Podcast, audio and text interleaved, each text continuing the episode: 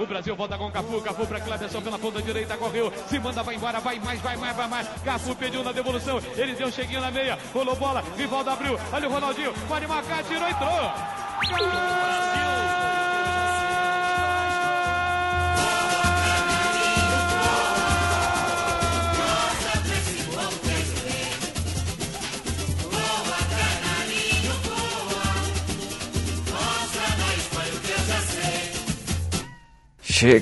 Chegamos, meus amigos, estamos começando mais um Flamengo Cast, episódio número 44, e já estamos aqui com o nosso time de especialistas em nada para falar de tudo sobre a Copa do Mundo e muito mais. Eu sou o Matheus Gonzaga e meu podcast não fala de seleção que é campeã do mundo, cavando falta, com gol contra e jogando pior. Que farpa, hein? Fala aí, galera, Simeone aqui na área. Apresento a vocês a final desse evento maravilhoso que foi. E já vou avisando que quem não notou, Ronaldinho já está trabalhando para que a gente seja campeão, seja obviamente hexa em 2022, parceiro. Nos batuques ali do tambor, rapaz. Respeita. Boas, pessoal, aqui quem fala é Vector. E it's coming home, football, it's coming home. Não, pera, Croácia fudeu tudo com o meu... Isn't coming home, só pra te corrigir. A Croácia me fudeu. Isn't, my friend. Fala, galera, sou o Gabriel Barros. E alguém tem o telefone do dentista do Deschamps? Sim. Precisa, necessário. Fuma de filha da puta. Saudações, galerinha do mal. Aqui quem fala é Nick Marques e estou aguardando a nota oficial de Lucas Abdala. Abdala, solta o seu pronunciamento, por gentileza, meu menino. Galera, ele sumiu, galera. Ó, sumiu. Procurem, mandem recados aqui pro e-mail, pra você saber o paradeiro, enviar pra gente o paradeiro, se você souber, paradeiro de Abdala, por favor. Porque Lucas Abdala está desaparecido. Lucas Abdala está desaparecido desde a derrota do Brasil pra Bélgica. Foi pra Macaé. Abdala é o novo Brian. Não, Abdala é o novo Brian. É verdade, né? Agora Abdala... O Brian sabe, já tá acostumado. É, exatamente. Bom, meus amigos, estamos aqui para falar sobre o fim da Copa do Mundo. Chegou ao fim esse evento maravilhoso, esse evento que marca toda uma nação, o mundo inteiro olhando para o campo de futebol e vendo os melhores jogadores do mundo. E chegou ao fim. Infelizmente, dessa vez o Brasil não pudemos contar com o Hexa. Mas foi uma Copa do Mundo diferente. Foi uma Copa do Mundo onde gigantes caíram e pequenas seleções acabaram se mostrando fortíssimas também. Então, vamos lá. Médias. Só para corrigir, médias seleções, porque já tinham certa relevância. Tipo a Inglaterra... realmente, a Inglaterra é pequena. Desculpa, Guilherme. O Gonzaga, você tá certo. Meu raciocínio tava certo, né? Então vamos lá. Não vou nem falar nada.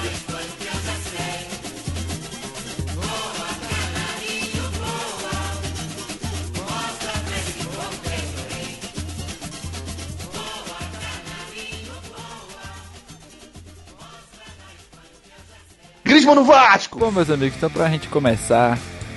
Vamos falar primeiramente das nossas impressões sobre essa Copa do Mundo em geral. E aí, o que vocês acharam? Gostaram, não gostaram? Quais foram as suas principais, seus principais destaques para essa Copa? Bom, primeiramente, destacar as partidas, a Copa do Mundo que Mbappé fez, né? Que eu tinha cravado, né, que a França estaria na final, que poderia ser campeã, né? Vamos tirar o foco da Alemanha, que falamos muito disso também, né? Pois é, né? Meu podcast não foca em seleção que é campeã com gol contra. Aí queremos destacar também o jeito que o Brasil foi eliminado, né? Que acabou sofrendo aquele baque de sempre, né? A nação inteira sofreu esse baque, né? Era uma coisa esperada para alguns, outras para muitas outras não, né? Que o pessoal se empolgou daquela porra, daquele time verde lá, sabe? Então, né? Se empolga com essas coisas. Aí, o que mais? A surpreendente praça, que eu acho que foi uma seleção que surpreendeu 90% dos espectadores de futebol, na verdade. E a partida, as partidas do Modric, que Argentina, por exemplo, foi uma partidaça. Foram jogadores específicos que conseguiram surpreender nessa Copa do Mundo, ao meu ver. É, o meu destaque, já que eu já vou emendar aqui, porque eu discordo um pouco do Neto, não radicalmente, mas primeiro, só para puxar já esse ponto, foi o grande jogo do Modric, foi contra a Argentina de fato, mas qual foi o grande jogo da seleção da Islândia na Copa? Qual foi o grande jogo da Nigéria na Copa? Contra a Argentina. Qual foi o grande jogo da França na Copa? Contra a Argentina. Não. Não, contra o Uruguai. Foi todos. Não, discordo veementemente. Enfim, o que eu quero dizer é o seguinte, se a gente não pegar o jogo contra a Argentina em consideração, eu não acho nem que o Modric tenha sido o principal jogador da Croácia. Eu acho que o Perisic foi muito mais importante, o time jogou muito, foi aquele que surpreendeu. O Modric não jogou mal, mas também não foi aquele Modric do Real Madrid, na minha opinião. Eu acho que ele recebeu o prêmio por ser o principal jogador. Mas, enfim, eu acho que ele ganhou mais esse prêmio por ser o principal jogador, o principal nome da Croácia. E nas últimas Copas do Mundo, o prêmio tem sido dado para o, à exceção de 2010, o prêmio tem sido dado sempre para um vice-campeão, sempre para um que a gente perdeu. Consolo. É, mais ou menos isso, cara. Eu não acho que o Modric tenha jogado mal, não tô dizendo isso, mas eu também não vejo o Modric como o craque da Copa. E é esse o ponto que eu quero puxar. Essa é a Copa que mostrou que você não pode mais jogar como o Brasil vem jogando todas as Copas na sua história, tendo aquele Messias craque como sua esperança para vencer a Copa, como a música diz, né, cara? 58 foi Pelé, 62 foi o Mané, 94 Romário, 2002 Fenômeno. Eu acho que esse tipo de jogo onde você deposita tudo, como o Brasil fez com o Neymar, tudo em cima de um cara, você monta o time em torno de um cara, eu acho que isso está começando a ser um problema. E isso manjado, você vê isso. Tá manjado, né? Não, você vê isso quando você percebe a superioridade dos times europeus em relação aos times sul-americanos. Se você pensar bem, o futebol sul-americano é isso. É a Argentina jogando pro Messi, o Brasil pro Neymar. O Uruguai divide um pouco o Soares e Cavani, mas não deixa de ser diferente. Você percebe que tá sendo a Copa onde os grandes times, já tem 4 Copas assim, que os grandes times... Colômbia com o James Rodrigues. Também. Sem você ter um grande craque no time. De 2006 pra cá, os campeões, você não teve... Por mais que o Cannavaro tenha sido o melhor jogador do mundo, né, no 2006, ele, era um zagueiro, sabe? Você tinha uma consistência defensiva, por isso ele venceu o prêmio. Você não tinha um grande craque ali, você tinha vários bons jogadores. E aí você vai se espalhando isso. E essa Copa provou isso, você provou que agora você também não pode mais jogar em cima de uma camisa, porque o adversário que tiver um bom time, tiver um time qualificado, ele não vai tremer pra sua camisa. A Croácia não tremeu pra Inglaterra, sentiu o gol no momento que tomou 1-0, mas não tremeu pra Inglaterra. Você tinha...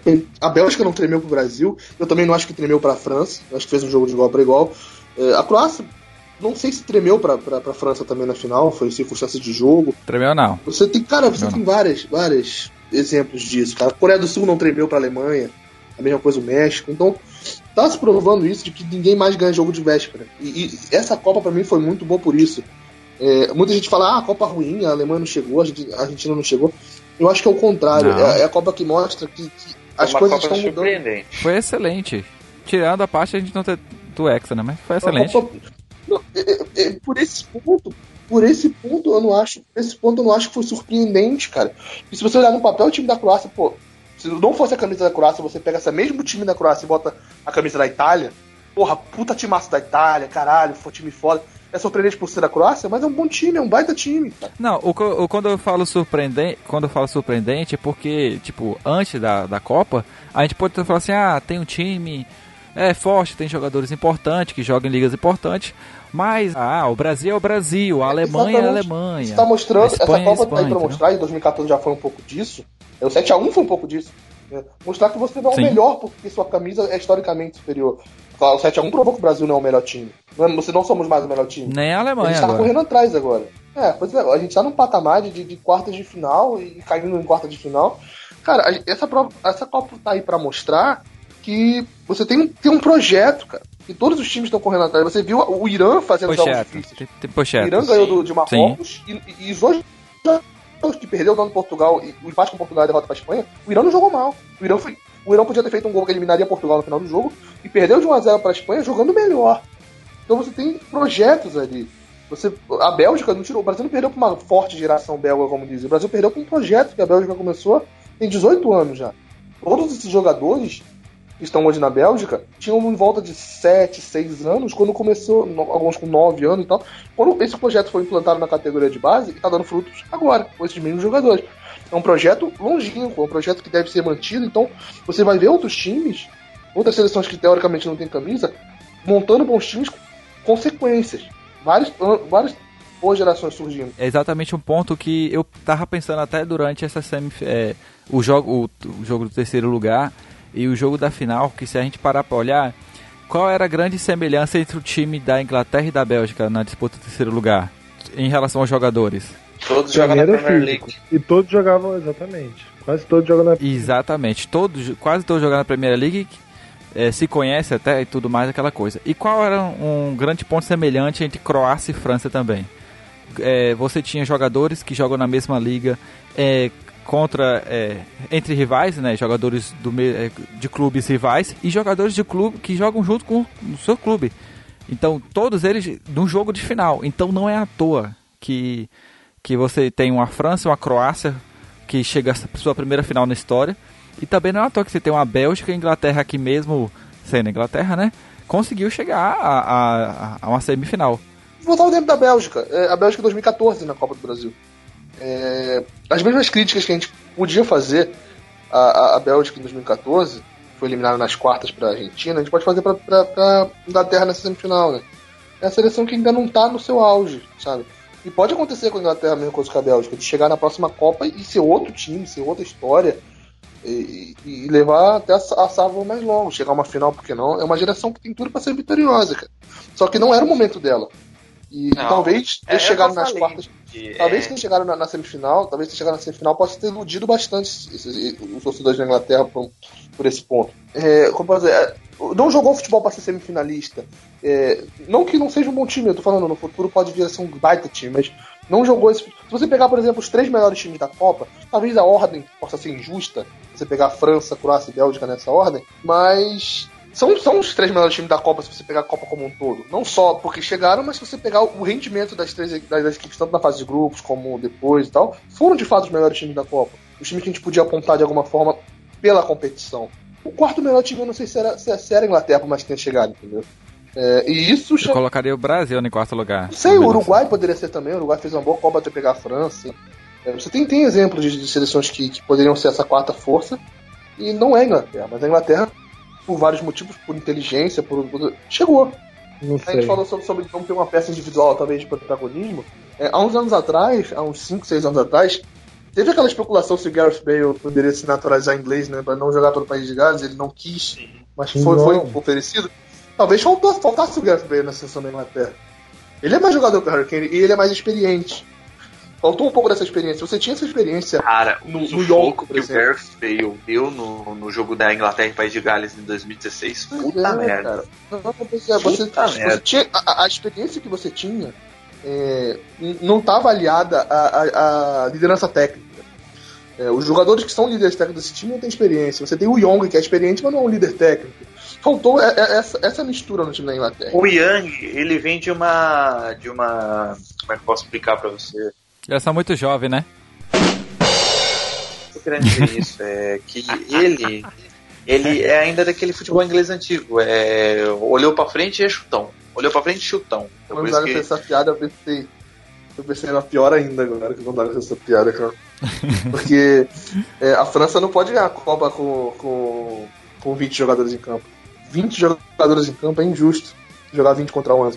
Porque você tira no meio campo, você tira o Matuidi e bota os 11, aí fica muita gente em campo, tá ligado? Puta merda. Falta experiência, o Young. Não, deixa quieto. Vão virar porque a gente passou muito tempo falando de Inglaterra, acho que não é. Porra, pelo amor de Deus. Inglaterra é um time horrível. Griezmann no Vasco! Bom, meus amigos, França campeã, não se deixe enganar pelo número do placar do jogo, 4-2 para a França. A França não fez o que o placar indica, porém, diferente das outras, as últimas campeãs, a França não deixou, não vai, né, aquela equipe que vai falar assim, ó, temos um legado da nova campeã do mundo, como foi a Espanha em 2010, como foi a Alemanha em 2014. Discordo totalmente de você, Gonzaga. Se você rever todos os jogos da França, não teve nenhum momento na Copa eu digo isso com toda certeza, em que a França tenha perdido o controle do seu jogo. A França controlou a partida. Não, isso eu concordo. Eu ia falar isso também. Não correu riscos, sim. Não correu risco nenhum na sua estreia. Jogou necessário para vencer. Jogou muito contra o Peru, naquele negócio de não deixar. Mesma coisa. No empate 0x0 com a Dinamarca, foi aquele empate que agradava os dos times, então não correu riscos também, porque o jogo não se propõe a isso. Contra a Argentina, nem no momento que a França tomou a virada da Argentina, ela perdeu o controle sobre o jogo. Meteu 3 gols muito... Sim, não, isso eu concordo. Contra o Uruguai... Concordo, até eu concordo. O Uruguai fez aquele jogo cirúrgico, foi lá, fez o gol... O melhor jogo da França. Melhor jogo da França. Contra a Bélgica, foi talvez o jogo mais perigoso, mesmo assim... Sorte, mesmo assim, não... gol contra... Não, contra a Bélgica, o gol do Umtiti. Então, gol contra. Continua. Você, cara, foi aquele jogo em que a França focou no quê? Não vamos sofrer, tomar riscos. Ainda teve muito chute de fora da área, porque a Bélgica tem essa característica, mas não perdeu o controle do jogo, foi lá, fez o gol, se controlou. E na final foi a mesma coisa. A França foi esse time. Outro gol contra e pênalti. A gente cobra da França que ela tem o futebol que vai encantar como todos os campeões, mas ela não é o estilo desse time. Não é o estilo que esse time joga. Mas é exatamente, por isso mesmo que eu falei. Se você tá indo pra França esperando ser encantado, o errado é você. Tá esperando um time que ele não vai fazer. É um time muito mais do resultado, que joga pelo resultado, do que por isso. E isso é um pouco legado. Não, aí que eu discordo. Eu sabia que vocês iam trazer essa, digamos assim, essa questão aí. Por quê? Porque fala assim, mas a França tem esse estilo de jogo. Cara, é o estilo de jogo que a gente vem vendo no futebol mundial, pelo menos no brasileiro, com o Corinthians do Tite... e o que a gente viu das seleções pequenas Copa. Que surpreenderam na Copa. Zaga, essa foi a Copa da bola parada. Não tem nenhuma novidade aí, tá? Então a França só usou essa característica que tá acontecendo no futebol. Gente, a França foi efetiva, é isso. Foi mais efetiva que a campeã. Acabou, sim, isso aí não discorda, não. Essa foi a Copa. Mas isso aí não discorda, não. Essa Copa do Mundo, eu acho que o Barros vai concordar comigo. Essa foi a Copa do Mundo da bola parada. Os times jogaram na bola parada, os times jogaram ensaiada. Foi a Copa do Mundo mais nesse sentido, sabe? E a França soube. Não... Com o VAR ainda pior. Não só pois isso. A Copa do Mundo, a França soube controlar dessa forma. A França não só se mostrou o melhor time. Eu dizia que a França era o melhor time dessa Copa, não só no papel, mas que antes da Copa começar demonstrava isso. Como se mostrou também o time mais preparado. Porque você percebia nas outras seleções que também eram candidatas, até as que chegaram depois como surpresa, que elas não tinham o mesmo preparo. Aí eu já não concordo. O Brasil, como exemplo, o Brasil estava preparado. Primeiro momento que o Brasil esteve atrás contra a seleção qualificada, caos. Não mostrou preparo psicológico. Né? A Croácia... Partiu pra cima. A Alemanha fez isso. Nessa final, a Croácia não mostrou preparo físico, tudo bem que jogou 3 prorrogações, mas é isso. Cara.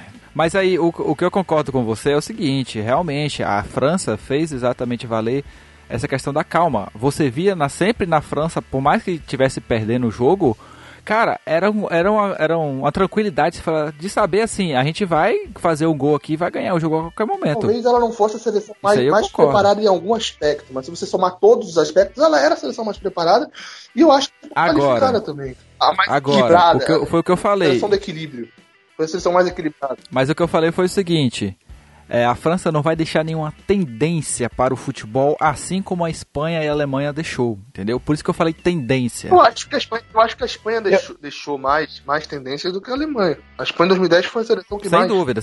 Sem dúvida. Mas a Alemanha criou não, mas assim, deixou uma tendência de falar assim, nossa, um time super técnico, super que controla o jogo, aquela coisa. A Espanha já foi um time mais super habilidoso, aquela coisa toda, mas a França você não vê, tipo assim, quem assistiu ao jogo da final, viu a França jogando, vamos dizer aqui, eu falo com tranquilidade, como time pequeno, falou bem assim, ó, vamos recuar o time e a gente joga no contra-ataque. Essa é a estratégia do Tite. Exatamente. Eu não vi nenhum momento em que a Croácia estivesse pressionando, tipo, uma pressão que a gente pensasse, cara, vai empatar, o cara vai conseguir. O meio do primeiro tempo todo, até o 25, até a hora que sabe por quê? Foi pressão da Croácia. Pelo amor de Deus. Sim, depois do gol do Perisic. Exatamente. Só não aconteceu isso, Nick, porque por causa do primeiro gol da França. E se você tá falando que não tem repressão, depois, sim, exatamente. Faz parte da estratégia do jogo da França, isso eu entendo, tudo mais. Mas vamos à estatística do jogo aqui. A França não correu riscos. Tipo, riscos de você olhar e falar assim, cara, vai perder. A França não vai... A França vai ganhar. Vai ganhar, vai perder. Deixa eu mostrar aqui pra vocês aqui, ó, a estatística do jogo. Chutes ao gol, ou chutes que deu 14 da Croácia, 7 da França.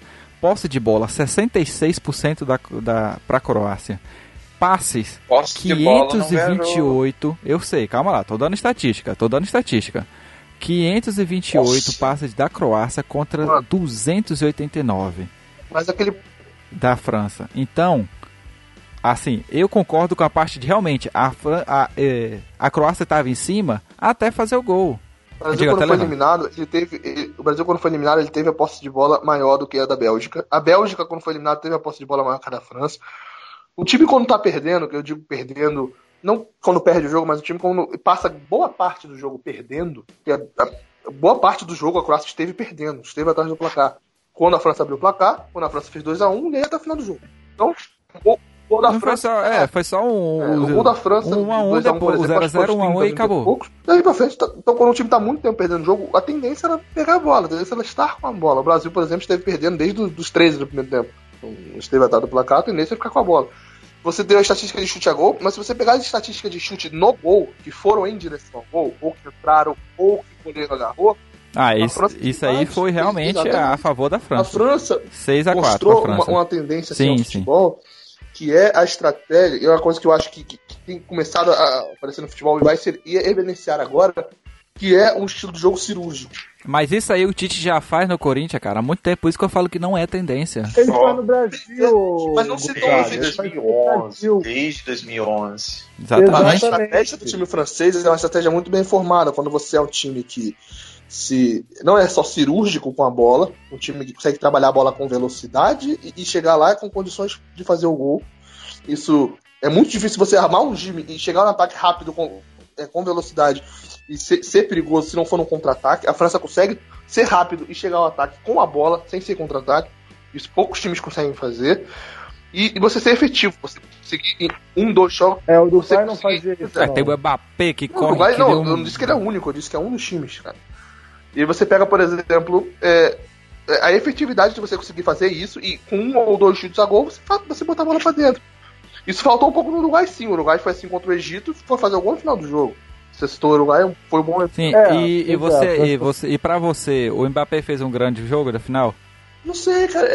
A França... Esse time da França, eu vou usar a mesma coisa que eu disse do jogo contra a Bélgica, Brasil e Bélgica.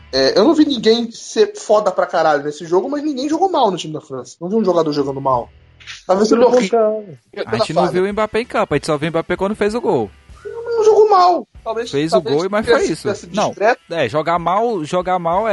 mas fez um gol, porque a gente não fala, mas se não tivesse feito o gol, a gente poderia estar falando. O Mbappé não apareceu em campo. Não, mas em compensação... O Griezmann, talvez, cavou uma falta que gerou o primeiro gol. Tudo bem. Griezmann? Ô, Gonzaga. O Griezmann cavou a falta, o Griezmann cruzou a bola que foi gol contra, o gol contra não é assistência dele, mas deveria. Ele cruzou a bola, o cara cabeçou pra dentro. Mas isso não existe, enfim. Bateu o pênalti. O terceiro gol ele deu o passe pro Pogba, o Pogba chutou, voltou, e no rebote o Pogba chutou. Então, pro Pogba foi o passe dele. Dois lances que poderiam ter sido assistência do Griezmann não foram, além do gol que ele fez de pênalti. Então, cara, pra mim, e foi o homem do jogo, não foi? Foi. O Griezmann? Sim, foi. Acho que sim, foi. O Griezmann não acontece não, agora o Mbappé, se fosse o gol, não teria aparecido. A Copa do Griezmann pode não ter sido tão genial, porque o Mbappé drible, faz isso e aquilo, mas ele foi mais constante. Você falou isso no programa passado também, né? Posso trazer essa estatística aqui, ô Nicolas, em relação ao Griezmann? Eu que sou fãzaço do Griezmann, né, fiquei feliz com que ele ganhou. O Griezmann, nas fases finais, nas oitavas ele fez o gol, nas quartas, um gol, uma assistência. Na semi, assistência. Na final, um gol. E participação direta em 2 gols, né, na verdade. Botaram aqui um gol só, participação direta em um gol, mas foram 2 que você está citando aí. O gol contra e o gol do Pogba. Obviamente. Mas o Nick falou isso no programa passado sobre o Griezmann. Então você já vê que Griezmann fez essa Copa decidindo.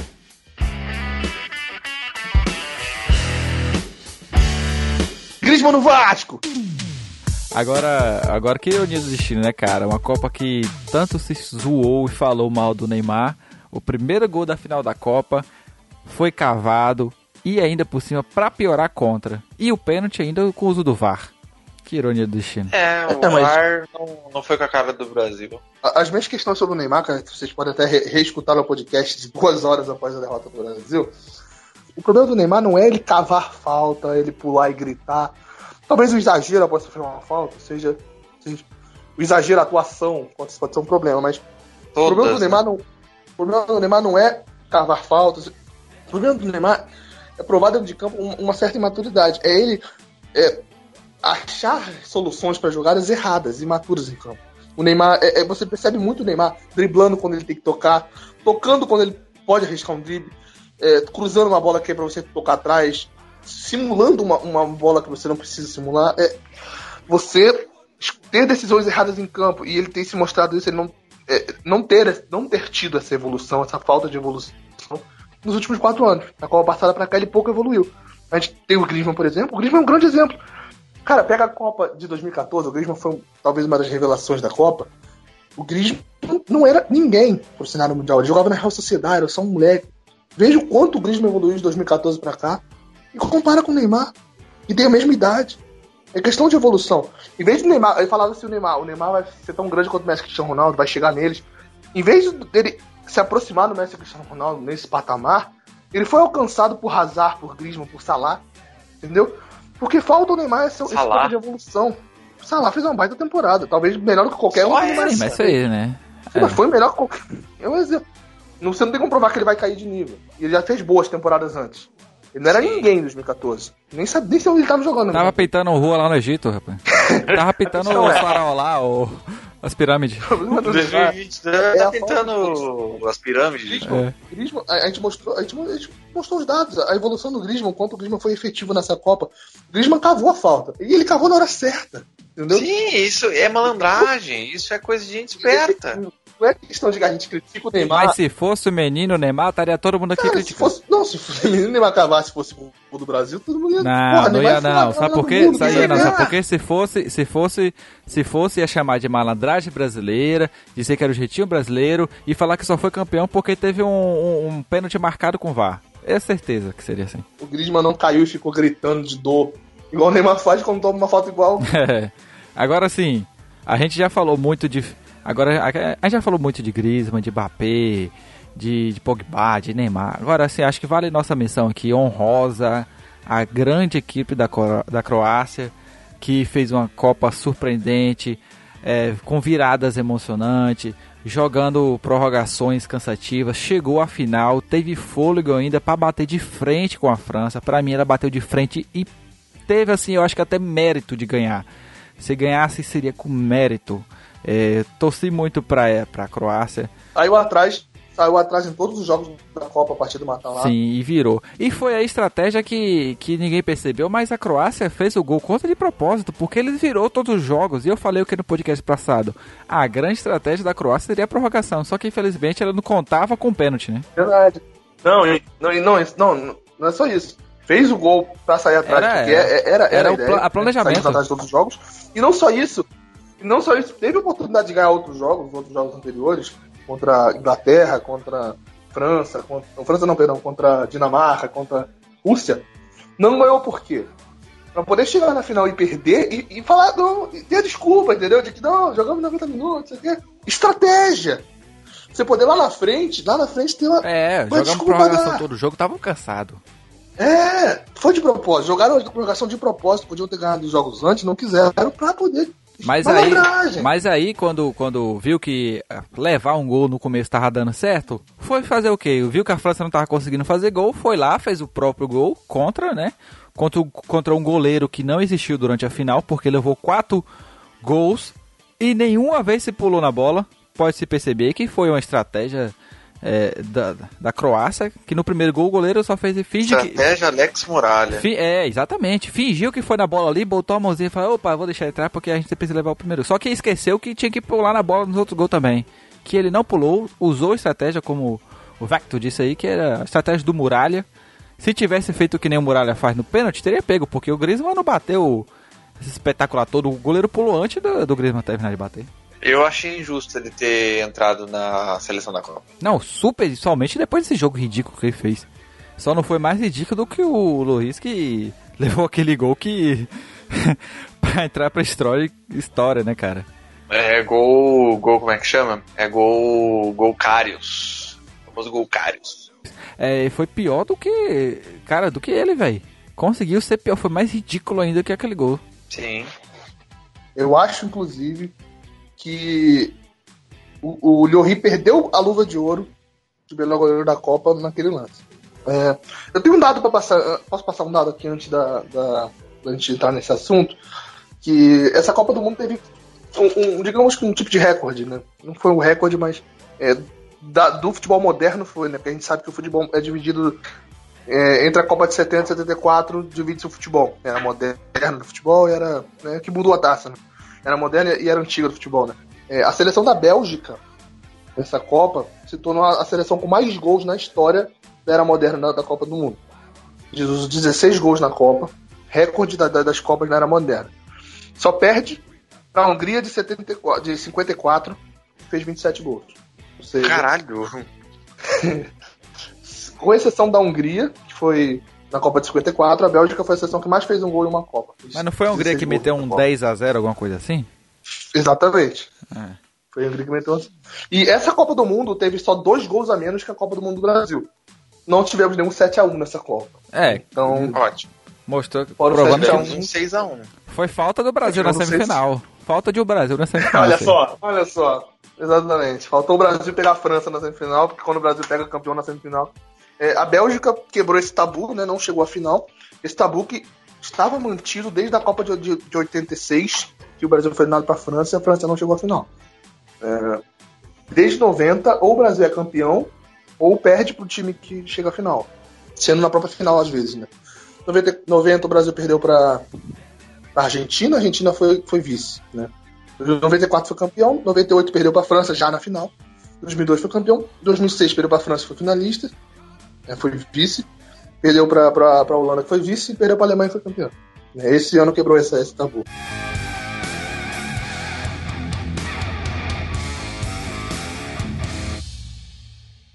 E aí, meus amigos, qual a avaliação de vocês sobre o uso do VAR na Copa? Valeu a pena? Vocês acham que é obrigação agora de todo futebol ter, e principalmente brasileiro? Não, eu não acho. Eu acho que o VAR foi certo no Brasil. Pelo seguinte sentido, o VAR só pode interferir, e aí eu acho que é o erro, porque no Brasil foi correto, talvez em outros momentos não tenha sido. O VAR só pode interferir a partir do momento que o lance, ele é certeza. Está certo que você errou, ou está... Ou, entendeu? No jogo, não, mas no Brasil teve 3 lances capitais que poderiam... O lance do Gabriel Jesus, por exemplo... Foram 2 pênaltis no Gabriel Jesus. Que são lances duvidosos, entendeu? Por mais que, dá uma olhada no lance, não é aquele lance que tá 100%, não, você errou, dá uma olhada, revisa o seu lance. Não, aquele lance, Mas o problema foi a falta, até, o problema talvez não seja a interpretação, o problema que foi a falta de ir lá olhar pra ver o que foi. Nem isso foi feito, eu acho que o maior problema foi esse. Isso não deveria ser feito, entendeu? Você só pode chegar no ouvido do árbitro e falar, cara, dá uma olhada no lance, se os caras tiverem certeza de que o árbitro, entendeu? Está cometendo uma injustiça, então. Mas e foi, esse o problema. Você interpretou como pênalti, eu não interpretei. Já temos uma dúvida aqui. Não fomos unânimes, não precisa interpretar. Exatamente. Se a gente não for unânime, cabe ao árbitro decidir se foi ou não. Ele tem que fazer o quê? Ir lá olhar. É o contrário, Gonzaga, é o contrário. Se a gente for unânime e achar que o árbitro errou, que o árbitro não está correto, ele vai lá revisar, entendeu? Tem que ser um lance. Sem dúvidas, entendeu? Pra que o árbitro vá lá olhar. Mas é pra tirar todas as dúvidas. Se for sem dúvida, o cara mesmo marca, porra. Não tem esse negócio. É pra tirar exatamente essa questão da dúvida. Mas não é pra você tirar dúvida, é pra você não cometer injustiças. Sim, mas foi injusto, e aí? Entendeu? É pra você, tipo assim, E sabe o que pode ser injusto também? Não entra, sim, mas sabe o que é injusto também? Se você tem dúvida, você não precisa interromper, cara. Mas sabe o que é mas sabe o que se torna injusto também? Você olhar pra um e não olhar pra outro. E aí você torna... Cadê o critério? A questão do critério. Ou você olha todos os lances, ou você não olha os lances. Agora, teve lances que talvez não tivesse a necessidade de se olhar o VAR, olhou. Agora, pra lances que, caramba, que nem contra o Brasil... Quem olhou falou assim, cara, pelo amor de Deus, se, pelo menos se quer olhar, o problema foi se quer olhar, e ainda chega a FIFA no outro dia e fala assim, não foi nada não, e aí no outros jogos vai e marca falta que você falava assim, cara, não marcaria. Não, entendeu? Eu não lembro de nenhum lance que tenha sido assim, talvez tenha acontecido. Os lances do Brasil, que foram os que mais foram ditos, porque é nossa seleção, foi o Brasil, isso, aquilo, eu concordei em todos, cara. Porque nenhum lance foi aquele lance que a gente pode dar certeza de que o árbitro errou. Não, o árbitro realmente errou e tal. Se tivesse tido isso, ele teria olhado. O lance do Miranda foi a mesma coisa. Você não pode concluir 100% que não foi falta. Entendeu? Aí o árbitro só vai olhar se realmente tiver todo mundo ali dizendo, foi falta, dá uma olhada. Não foi nada que segue o jogo, porque o árbitro entendeu que não foi falta. Porque estava em sacanagem com o VAR. O VAR não pode ser superior ao árbitro de campo ainda. Não, isso eu também concordo. Agora o cara pode até olhar e falar bem assim, ó. O cara derrubou outro ali, mas não vou marcar não. Beleza, vai ser erro do árbitro ou não. Agora, lance o cara se negar a olhar... Lance duvidoso não tem a interferência na arbitragem. É lance em que o árbitro estiver cometendo uma injustiça. Entendeu? Esse é o ponto. Não. A ideia realmente do VAR é tirar as injustiças e corrigir os erros. Cara. Pior que não é, cara. Então já tá errado aí. O árbitro cometeu um erro, dá uma olhada lá pra ver se você tem certeza. Se o lance for duvidoso, o árbitro deu ou não deu, segue o jogo. Foi duvidoso, ele optou por não dar, entendeu? Essa é a diferença. É isso que é o árbitro de vídeo, é um auxiliar do árbitro. Nesse sentido. Auxiliar que ele não quis auxílio. Esse é o problema. O meu problema é esse aí. Tá muito... Gonzaga. Perdeu, Gonzaga. Calma. Roubaram meu Brasil. Eu não posso. Eu sou patriota, não posso suportar uma coisa dessa. Mais alguém falar do VAR? Cadê o Simeone? Só saiu, hein? Eu posso falar então. Caraca, os caras tudo saiu, velho. Tirando então, Barros, vai lá, Barros. Eu concordo com o que o Nicolas falou. O VAR. Ele tem pra tirar as injustiças, mas eu acho assim que tiveram lances que o juiz na verdade estava em dúvida do que marcar e aí olhava no VAR para saber se ele tinha que marcar pênalti ou não tinha que marcar pênalti e essas coisas assim.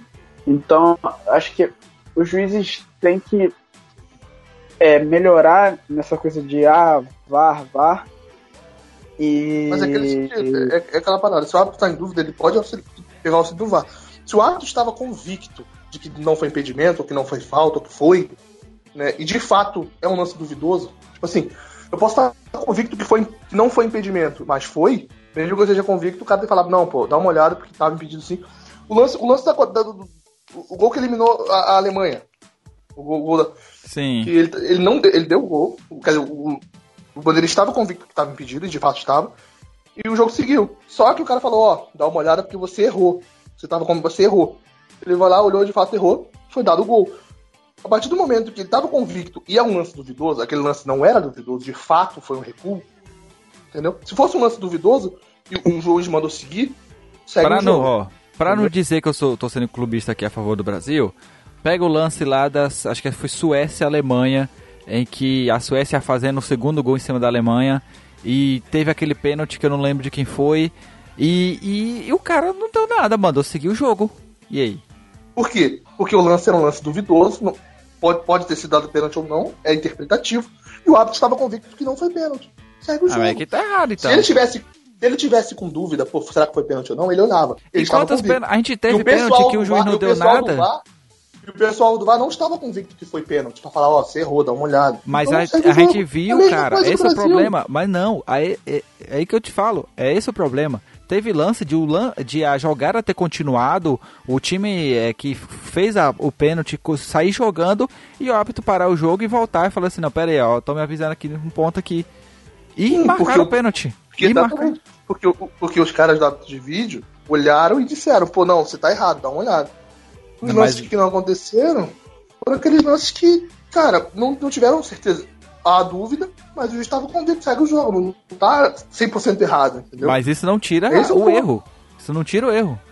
O VAR, ele tá lá para diminuir a quantidade de erros que acontece de justiça, certo? Beleza. E não quer dizer que não vai acontecer erros, como aconteceu. E como não só contra o Brasil, contra outras seleções. Para mim, foi pênalti no Gabriel Jesus, do relance. Pra mim foi pênalti na Suécia. Não vou lembrar de outros, mas esses são que eu consigo me lembrar. Entendeu? Que nem o da França. A França poderia não ter feito aquele pênalti. Entendeu? Mas são lances, como eu falei, são lances interpretativos. Pra uns é pênalti, pra outros não. Quando é esse tipo de lance, você vai pelo que o juiz marcou, entendeu? Se o juiz tá convicto que não foi, o árbitro do juiz só pode ir contra a decisão do juiz se for realmente um lance que não há dúvidas e que o juiz falhou, entendeu? Nesses lances são lances que pra você é pênalti, pra mim não é. E aí, se o juiz não deu, segue o jogo. Entendeu, cara? Eu entendi. Eu só acho que existe uma falta de critério na questão de eu olho certos lances e eu não olho certos lances. Aí o pior, o meu problema, aí é que vem a FIFA e vira aqui e fala que não, normal. Esse é meu grilo. Então, acho que, tipo assim, a gente sabe que é a primeira vez que foi testado, mas que prejudicou. Foi erro, pra mim, da minha opinião, foi não só contra o Brasil, não tô falando pra ser clubista, não. Concordamos em discordar, Gonzalo. Eu entendi a ideia do árbitro de vídeo e eu achei que não teve nenhum lance em que o árbitro de vídeo tenha sido realmente fundamental, tipo, tenha sido o pivô de uma injustiça, o pivô de um lance que, entendeu? É a minha opinião, mano. Tudo bem. Griezmann no Vasco! Galera, todo mundo fez as suas seleções da Copa. Vamos fazer a nossa. O pessoal que vai, cada um vai votar em quem achou melhor em cada posição. Eu só quero. Vamos começar direto. Pra vocês, quem é o goleiro, luva de ouro, titular da seleção? Começa por Vector, porque a gente já sabe o voto dele. Meu goleiro. Ai, cara, eu tô entre três, velho. Tô entre três, mano. Não dá. Eu tô entre Pickford, Alisson. E... Ah, tá de sacanagem que é Alisson, velho. Cala a boca. Eu vou embora. Eu vou embora. Alisson, Tabadeiro e... Não. Mas você tá falando Alisson do Alisson, Brasil mesmo? Pickford e Courtois. Entendeu? Mas eu, como não sou clubista, eu vou de Pickford. Por ser revelação. Eu vou ficar de Pickford também. Pô, tô nessa onda, cara. Depois do jogo que ele fez contra a Bélgica, eu acho que é muito merecido. Durante toda a Copa, né? Mas ele provou nos jogos finais que ele não veio pra brincadeira. Eu vou de Pickford. Já ganhou mais Gonzaga. Eu vou votar em Pickford, mas meu coração tá em Schmeichel. Eu vou de... Oh, eu vou olha. De Lukaku. Nossa, eu esqueci desse. Tira o Alisson e bota o Schmeichel pra mim. Eu vou de Courtois, não só porque a unanimidade é burra, mas porque o Courtois não só se mostrou um goleiro que evoluiu bastante ao longo da Copa. A gente viu a atuação dele contra o Brasil, ele evoluiu bastante. Contra a França, ele mesmo perdendo, ele agarrou muito. E também na decisão do terceiro lugar, ele também não correu risco. É um goleiro que cresceu bastante ao longo da Copa e eu acho que a unidade é burra pra caralho. Então, enfim. Lateral direito... Não é porque tu torce pra alguém que a unidade é burra, caralho. Unidade é burra, cara, a gente sabe disso. Mas vamos lá. Simone, você então, já que puxou aí, começa pelo lateral direito, por favor. Lateral direito, cara, eu vou botar o... A meu contra-gosto, eu vou botar o Pavard. O meu contra-gosto vai ser o Pavard, cara. Caralho, mano. Ele me surpreendeu muito, muito, muito mesmo, golaço, cara. Um golaço. Sério, além de ser o golaço da Copa, né? Contra a Argentina, o gol pesa mais. Eu achei o gol do Golovin mais bonito. Também, mas, cara, ele fez uma atuação do Pava, acho que foi mais difícil. Cara, muito seguro. Aí fez uma atuação do Pava. Foi tipo o gol do Nacho. Foi mais bonito que o gol do Nacho, eu achei, mas Eu vou de... Meu lateral direito, eu vou de... Versário. Decton? Eu vou de... Ai, caralho. Mário Fernandes ou Trippier? Ah, eu vou de Mário Fernandes. Barros. Versálico. Ousada. Vou de Pavard porque ele fez golaço. Tá, empatou 2 votos pra um, 2 votos pra outro. Desempata, Vector. Versálico ou Pavard? Pavard. Beleza, Pavard. Primeiro zagueiro. Como primeiro zagueiro, o Jones já ganha um ponto automaticamente, tá? Eu vou de Umtiti. Vou de Varane, cara. Enfim, não é... Enfim, é um dos zagueiros, mas eu acho que o Varane foi o melhor, assim. Apesar do Umtiti fazer uma ótima Copa, ele acho que foi mais seguro, na minha opinião, assim. A pior que, só por causa do Brasil ser eliminado antes, mas o Miranda e o Thiago Silva estavam fazendo uma grande Copa, cara. Não é por nada, não. Ah, menção honrosa, realmente. Eu vou de... Primeiro zagueiro eu vou de Alderweireld, da Bélgica. Primeiro zagueiro eu tô entre John Stones, Thiago Silva e... Ô, Vector, tem alguém que não é da Inglaterra? Alguma posição que você não vai pôr alguém da Inglaterra no meio? Cara, é difícil, mas eu... Ó, a lateral esquerda eu não vou pôr da Inglaterra, primeiramente. Que não é lateral esquerda, na real, né? Não deveria ser. Então, já que Jones é o melhor zagueiro do mundo, vamos voltar ao foco, né? Tem Thiago Silva, tem Miranda, tem Stones, vamos ver quem mais. Godin, que foi merecido também. Varane, que difícil. Ainda mais pra mim que eu sou zagueiro. Essa Copa foi muito regada de zagueiro, cara. Sério mesmo. Foi uma das sim. Cara, tem mais alguém pra votar? Deixa eu pensar aqui um pouquinho. E o Lovren? Também. Ah, não, vai se fuder, pá. Não, vai tomar no cu. Não é nem pra ele jogar no Liverpool, não. Não é nem pra ele jogar no Liverpool. Ele... Não.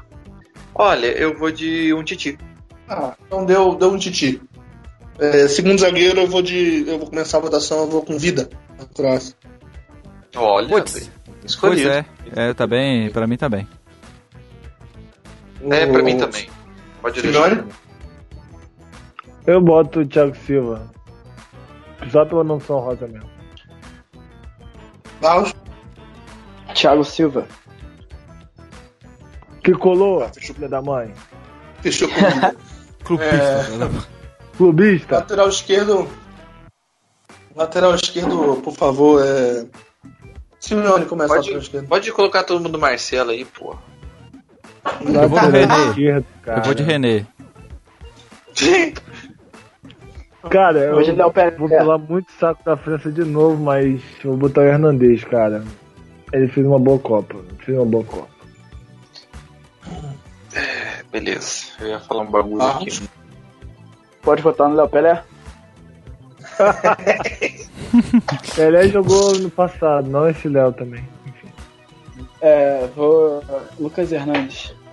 Hernandes também, eu vou de... Caramba, é porque lateral esquerdo também... Os laterais como um todo foi...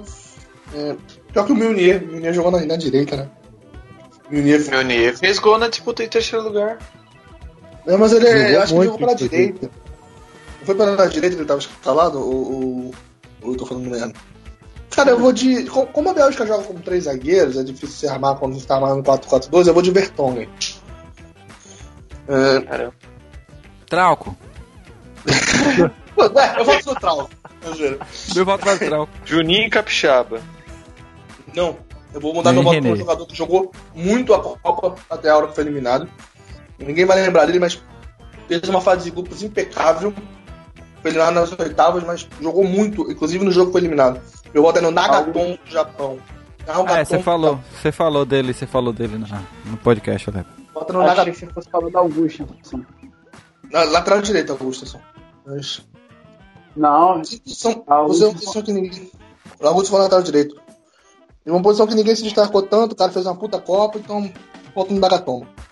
Ah, não. Ei. Em vez de ser ouvida no meu voto, coloca o Grankvist. Grankvist jogou pra caralho. Grankvist jogou pra caralho. Agora que eu lembrei dele. Mas você vai ter que desempatar Thiago Silva e Vida, então fica Vida. Vai no... Marcelo. Tá fechando a notícia, então. Sim. Ok. Ah, então tá bom. Primeiro volante, deixa eu perguntar pra vocês, alguém não vota no Kanté? Ah, eu voto no Casemiro. Eu também. Achou que o Casemiro fez uma Copa melhor que a do Kanté? Não, não. Até onde tava indo, seria uma boa dupla. Sim, mas não, porque assim, se a gente for considerar até pra onde o Casemiro tava, ele foi melhor. Boicote no Brasil. Não, boicote no Brasil, eu boto no Kanté. Achei que o Kanté jogou pra caralho, mano. Não, também, mas seria uma boa dupla. Uma dupla bem defensiva. É um voto em um dos dois, se eu votar no Casemiro ou no Kanté. Eu vou de Casemiro. Eu vou de Kanté. Vou de Kanté também, cara. Não tem muito pão de fugir, não. Quando você, Marcos? Kanté. Segundo volante, eu vou de Luka Modric. Olha. Yeah. Mas Modric não é meia? Ele jogou de volante, não. Cara. Ele jogou de volante, esse. Esse time de dois, né? O Aguirre e o Modric jogaram de meias volante, muito entre aspas, né? Mas eles ficaram bem recuados, assim. Se a Colômbia tivesse levado Cueja, eu votaria em Cueja. Mas é o Modric, né? Não tem. Acabou. Ah, tá bem. O Modric eu acho que fez uma Copa até melhor, mas eu acho que o Modric foi mais decisivo quando foi requerido. Acionado, sim. Né? Sim. Mas todo mundo de Modric ou alguém vai votar em outro? Eu vou votar no Casemiro porque o Modric é meu meia. Entendi. Mas alguém não vai de Modric? Eu vou votar no Henderson. Certo. Gonzaga. Modric, pô. Deixou o Modric então 3 votos. Primeiro meia, né? Jogador de terceiro homem de meio campo. Eu vou votar, na minha opinião, um jogador que poderia ter sido o craque da Copa se tivesse chegado um pouco depois, se tivesse avançado um pouco mais. O meu voto para terceiro homem de meio campo é Cheryshev. Excelente. Eu também voto Cheryshev, cara. Ele foi pra mim a revelação da Copa. E o cara que foi mais decisivo, mano. Ele deu uma porrada de assistência e uma porrada de gol, mano. Levou a... Por muito pouco não elimina... Ai, Jesus, quem é a Croácia. E... Se não fosse o Mário Fernandes, inclusive. E... Histórico, cara. Ele foi histórico. O que ele fez foi histórico. Não foi só a Rússia. O que ele fez. Sim. Perfeito. Eu não posso votar no Modric, não, né? Pode, mas aí fica meio estranho. Você... O cara já foi eleito em outra posição. Eu vou... porque, na verdade, o meu é Modric, né? Mas, como vocês já botaram o Modric já em segundo volante, eu vou ficar com o Forsberg da Suécia. Bom jogador também. Não sei se ele fez uma boa Copa, mas é um cara que tem um baita de um potencial, assim, cara. Muito potencial mesmo. Vector vai de quem? Eu vou de Modric. Votou Modric nas duas posições? É impressão minha. Não, foi de Henderson. Não, ele foi de Henderson. Casemiro, Henderson e Modric. Tá. Gonzaga, fecha teu voto aí na... Seria a posição da Rakitic. Então fechou com o Cheryshev, né? 2 votos. Seria agora o meio ofensivo, ou se vocês quiserem 4-3-3, alguém aberto pelo lado? Vocês preferem 4-3-3 ou 4-4-2? Eu vou de 4-3-3. 4-3-3, que temos bons atacantes. Então vamos aberto pela direita. Eu vou de Mbappé. Eu vou de Jesus. Mentira. Mentira. Direita? Não, mentira, você é louco. Não entra nem no meu banco de reserva, não. Mbappé. Olha, tô pensando no... É porque meu ataque é ortodoxo, eu não vou escalar um centroavante no meu time. Eu também não. Então é heterodoxo, né, no caso. Cara, eu vou botar na minha direita, porra. Tá difícil, hein, mas eu vou botar o... Não, botar o Griezmann. Jogando direito, hein. Acho que é um dos homens do ataque, eu não vou compor dessa forma, ó. Jogou na direita. Eu vou botar o Griezmann pelo meio, né? Porque eu não vou escalar Giroud, não vou escalar... Porque é bom, tipo... É bom que dá liberdade pra quem quiser.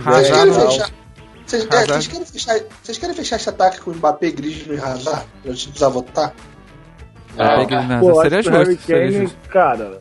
Ah, não, Harry Kane é o artilheiro da Copa, ele não tá no ataque. Eu acho muito errado, inclusive, apesar de ter gol, de pênalti. Ele é o cara que foi referência na área. Enfim, é a minha opinião. Mas futebol moderno tem dessas. O Lukaku não entraria também, não? Não sei se ele fez uma Copa. É, também. Enfim, assim, entre Hazard e Lukaku, pra mim, os dois seriam iguais, assim, pelo menos. Não, é louvável, entendeu? Mas assim, a gente tem que levar em conta que todas as seleções usaram um homem de referência na área. Menos o Brasil. Beleza, então pela direita, vamos abrir pela direita. Usou menos no ataque. Usou, beleza, justo. Pela direita, vocês abrem quem? Eu abro. Eu vou de Griezmann, então. Já que é pra votar, eu vou de Griezmann, então, pela direita. Também Griezmann. Eu vou de Coutinho. Nossa. É um bom voto. Gonzaga. Eu vou de Griezmann também. Seria meu cara. Isso, Barros é do Griezmann Boy, então preciso perguntar. Griezmann, Hazard e quem seria mais no meio? Pela esquerda vocês vão aqui. Eu vou de Hazard também. Eu também, Tá de Hazard. Pô, eu vou... Cara, não sei, deixa eu ver. Eu ia falar de Mbappé, apesar de não... Barros é o Griezmann Boy, eu sou o Coutinho Boy. Eu botaria o Mbappé no meio, mas... Não, você pode votar, vai. Não, seria Griezmann, Mbappé, Hazard. Bota em quem na esquerda, o Barros? Hazard. Vector? Tô pensando aqui ainda, pode ir. Simeone? Eu falei Mbappé, mas... Enfim. Não, eu acho que o Hazard também merece pra caralho, mano. Os dois jogaram uma ótima Copa, mano. De verdade. Pra caralho. Eu fico entre esses dois, mas assim, pra ser do contra, Mbappé. Só pra ter referência. Importante. Unanimidade é burra, né? Vector, falta do futebol. Peraí, eu tô calculando aqui. Pô, o Cavani. Ninguém lembrou do Cavani, apesar de... Porra, não. Apesar de tudo. Soares, vou de Soares. Soares porque ele joga de dois. Tá, foi arrasado com 3 votos. Centroavante, vocês votam quem? Começa aí, Barros, centroavante. Mbappé. Mbappé. Eu vou de... Eu tô indo de Cavani e Lukaku, cara. Eu vou de Romero e Lukaku. Romero e Lukaku? Gostei, hein? Romero. Gostei, hein? Primeiro Lukaku. Bector? Eu vou de Guerreiro. Mentira!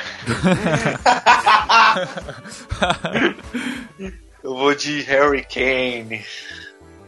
Claro, né? Simone votou em? Harry Kane, cara. O artilheiro da Copa não vai ficar fora da minha seleção, mano. Pode ter certeza disso. Mbappé. Então empatou entre Mbappé e Harry Kane, né? Eu desempato. É porque nenhum dos dois, pra mim, os dois fizeram Copa... Não uma Copa ruim, os dois fizeram uma boa Copa. Não sei se o Harry Kane é bom. Quem ganhar no Carreirão, Mbappé ou Lukaku? Não, porque aquela que... Eu acho que eu sei o Mbappé. Caralho, pensadão. Eu acho que é um jogador. Guerreiro, Casagrande e Maradona, filho. Caralho, esse é Ballon d'Or, tá ligado? Carreirão.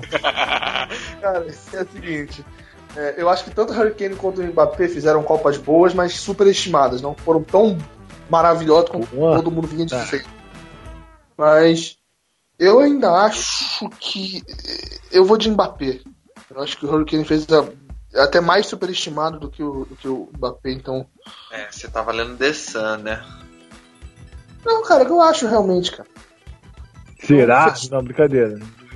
Não, a seleção da... Será? Cara, mas é muito difícil. Entre Mbappé e Lukaku é uma decisão muito difícil, cara. Não, é Harry Kane. Não, tô falando nessa questão do que a gente fez aqui, pelo menos entre o Nick mesmo. Mbappé ou Lukaku, fica difícil, cara. Tá, fechou então a seleção da Copa segundo o Flamengo Cast ficou Pickford, Na lateral direita, Pavard, Umtiti, Vida e Hernandez. No meio campo ficamos com Kanté, Modric, Cheryshev. No ataque, Hazard, Griezmann e Mbappé. Abre a votação, Vector, para técnico da Copa do Mundo. Técnico da Copa do Mundo, eu iria de... Puta merda, Gareth Southgate. Pelo ser humano maravilhoso que é. Luiz Simeone, técnico da Copa. Pô, mano, pra mim foi disparado de Zalo Dalić, cara. Cara, mano... Dalić, foda-se. Nossa, não é Dalić mesmo. Tipo, ele, cara, ele é um show, mano, de bola. Ele fez mudanças em jogos importantes, inclusive da prorrogações, enfim, da fase de grupos, que mudaram totalmente o panorama do time, cara. O time ficou mais ofensivo. Até contra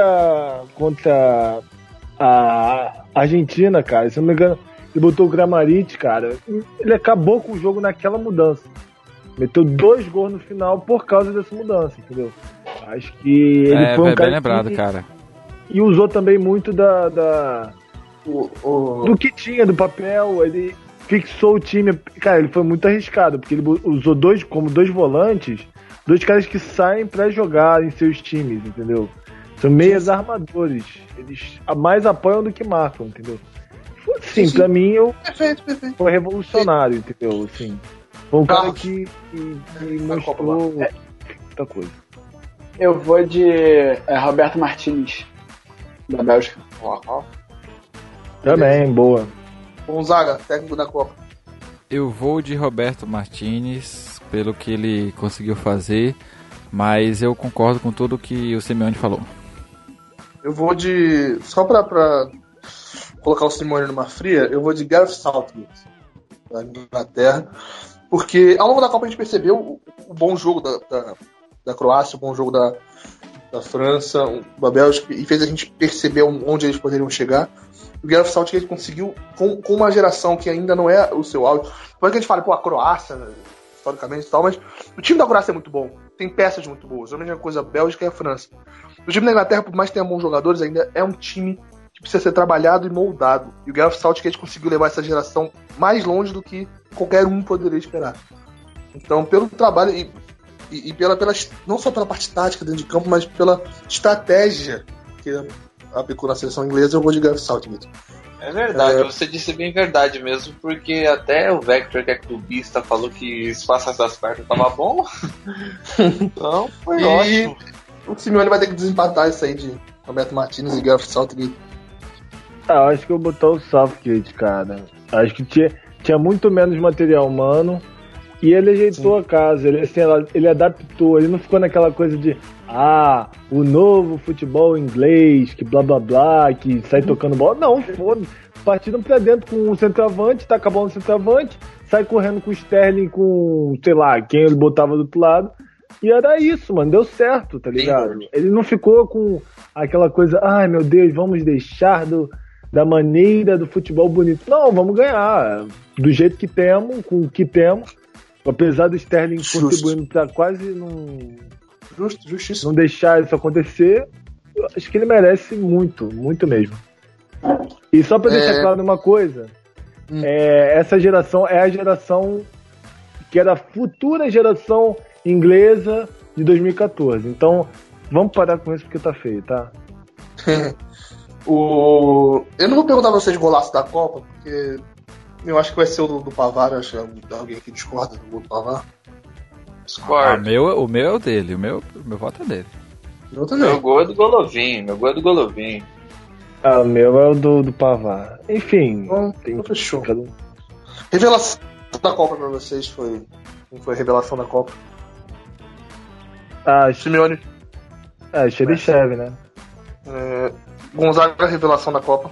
Eu acho que, assim, o Mbappé, eu acho que já era esperado que ele fosse ser a revelação, então não foi uma revelação. Então acho que acho que acaba o voto sendo foi mais a revelação de 2016. Exatamente, não foi uma revelação, então acho que o Cheryshev. Tá, vocês voltam. Eu vou de Pavard. Eu voto pra população, eu voto pra Pavard. Pô, eu achei que você ia votar no cara, porra. Não, meu voto no Cheryshev é outro. Mas tudo bem, eu vou Pavard. Revelação. O Barros? Eu vou de Quinteiro, na Colômbia. Bom voto. No Colômbia. Vai jogar, vamos ver muito o nome dele ainda. É que tô revelação da Copa.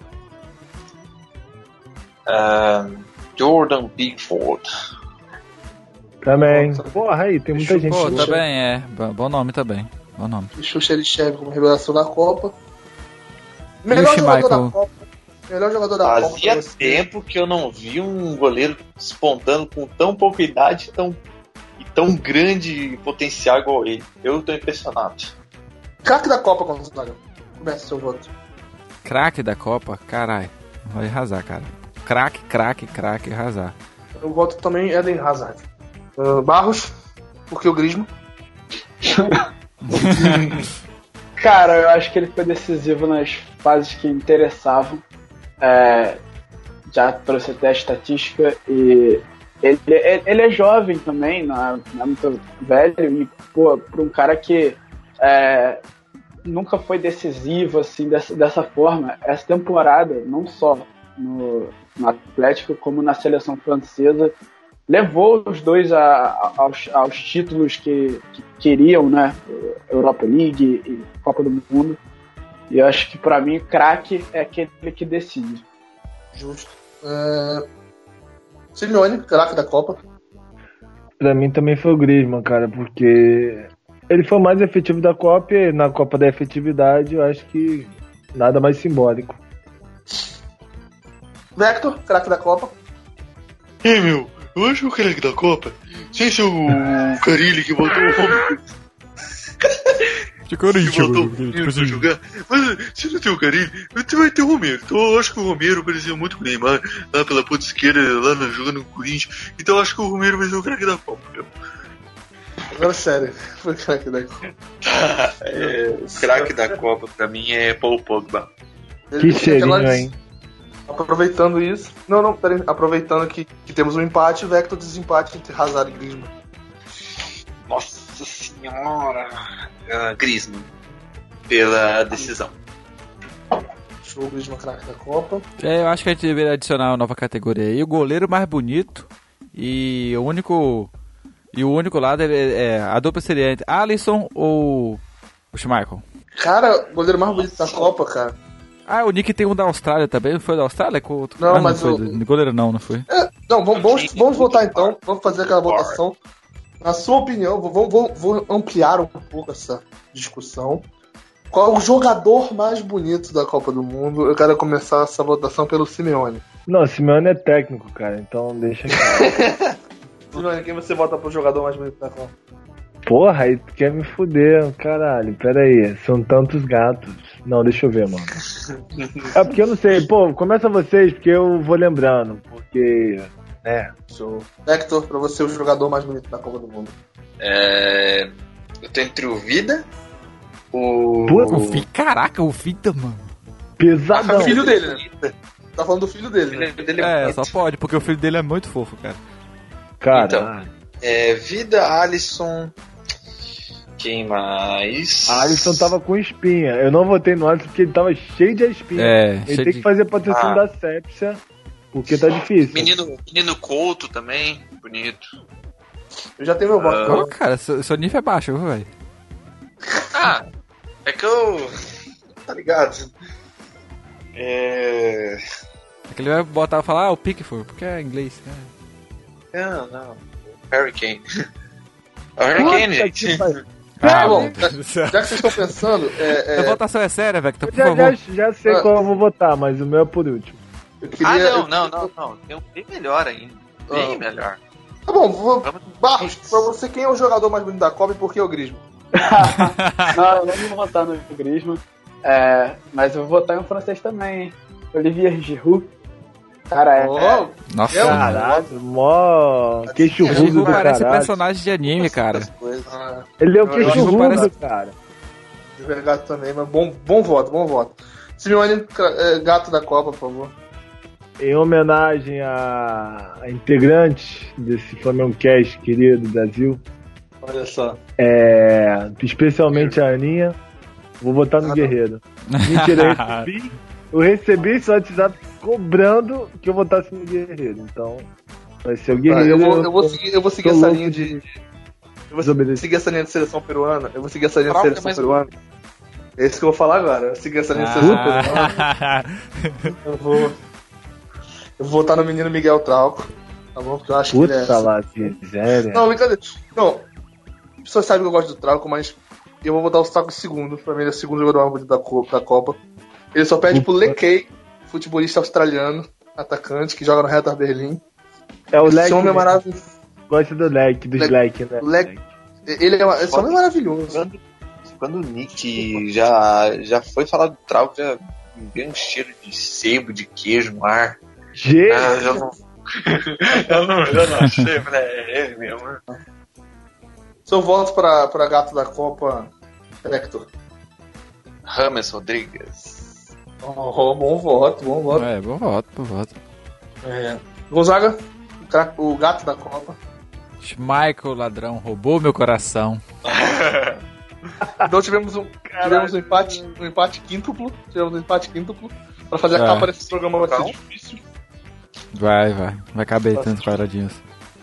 Foi o único bagulho que deu quíntuplo aqui, foi esse. Eu tô achando que é isso. Você viu, tanto que foi difícil essa Copa. Essa Copa de homens bonitos realmente foi complicado.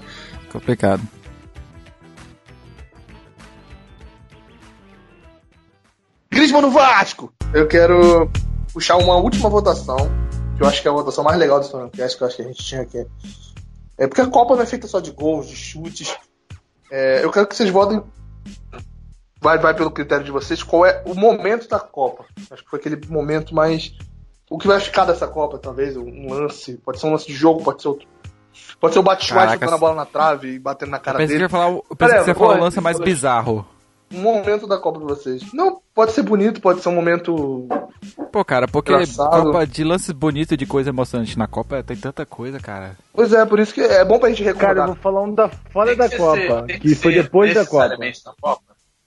Posso começar? Exatamente. Posso começar pra vocês entenderem meu voto? Do Vasco. Não, eu vou começar isso aqui pra vocês entenderem o que vocês podem se inspirar ou não. Como eu falei, vocês podem votar no Batshuayi chutando a bola na trave, batendo na cara dele. Vocês escolhem. O meu voto pro momento da Copa, que eu achei que foi a parte mais foda dessa Copa do Mundo, eu voto no Cristiano Ronaldo levando o Cavani pra fora do campo quando o Cavani se machucou. É, bacana também, cara. Pra mim é o momento da Copa, cara. Putz. É que são tantos, cara, que é difícil escolher um. Acho que cada fase você consegue tirar um lance assim, emocionante.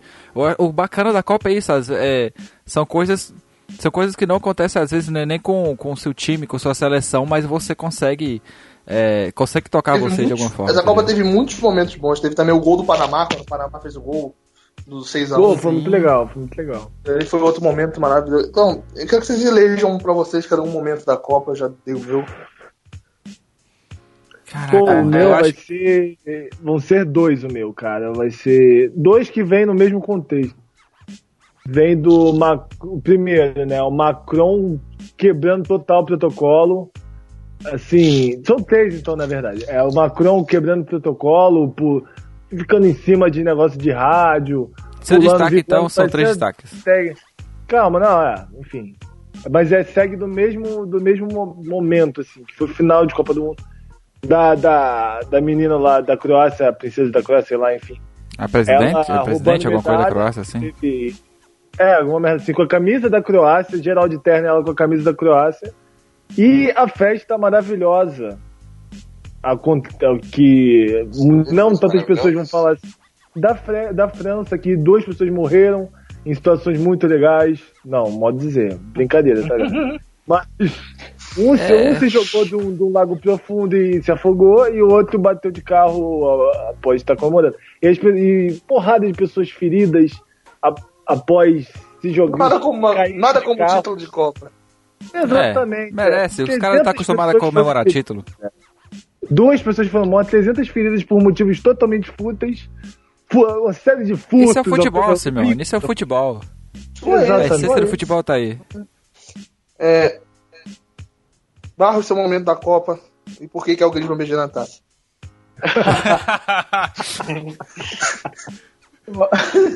O meu momento da Copa é o Ronaldinho tocando ótimo. Ganhou. Mano, que dia foi lindo esse dia da Copa, cara. Esse final da Copa foi maravilhoso. Genial. Gonzaga já votou no seu momento da Copa já, né? Caraca, pior que é o que eu falei, velho. Tem tantos momentos que dá pra lembrar, assim, que eu gostei, que eu fiquei emocionado, assim, cara. Eu não consigo eleger um. Eu acho que, assim, o último que me marcou, talvez, assim, os dois últimos, vou dizer. Não. Foi, assim, eu acho que por ser a chegada da Croácia à final, ver o filho do Vida brincando com ele, e a presidência da... Pois é, e a presidência da Croácia chorando, velho, amassando o Modric, acho que foram os últimos que marcou. Porém, cada fase, cada jogo tinha um especial. Acho que o bacana da Copa é isso. O Alisson estourando o balão foi um meme sensacional. Tem também, né? No momento dele, pode fazer o melhor meme da Copa. Então a Argentina sendo eliminada também foi um momento super delicioso. Não, o momento do... Tem dois momentos muito bons. A Alemanha sendo eliminada. Tem essa também que eu acho que eu gritei mais do que o gol do Brasil. Não por clubismo, mas foi um momento marcante de futebol. A Coreia do Sul vencendo a Alemanha, eliminando da Copa. Pois é. E teve outro momento envolvendo a Alemanha também, que foi um momento sensacional de jogo da Copa, que foi o gol do Toni Kroos de falta aos 50 minutos.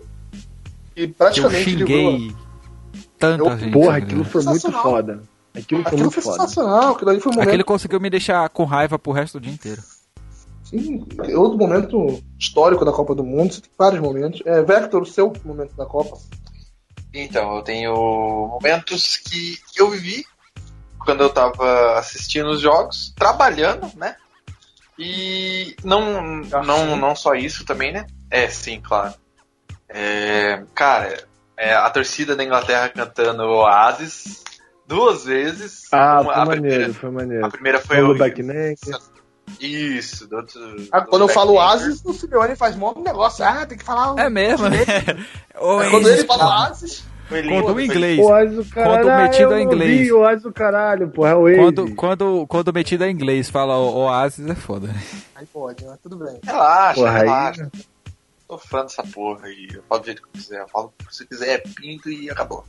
Enfim. Mas foi qual? Foi o Wonderwall ou foi... Quer dizer, foram as duas músicas, né? Foi o Wonderwall e no final foi Don't Look Back in Anger, né? Que foi a eliminação. Exatamente. Aí também tem um momento assim que, cara, eu vibrei no salão quando... O segundo gol contra a Tunísia. Cara, e também teve outro momento muito foda. Teve outro momento muito marcante da Copa, que eu lembrei agora, mas termina aí, velho. Cara, teve um momento muito foda que eu tava no salão. Tipo, tava lá o pessoal comendo e tal, a falta do Cristiano Ronaldo. Então tava todo mundo lá, atenção, olhando pra TV. Aí quando o Cristiano Ronaldo bate a falta, a bola passou da barreira, o salão inteiro ecoou assim, sabe? Mano, foi muito louco, velho. Eu gritei aquele gol antes dele bater no... Quando ele montou a barreira, eu falei, vai fazer gol, vai ser gol. Sabe? Nossa, foi muito louco. Sim.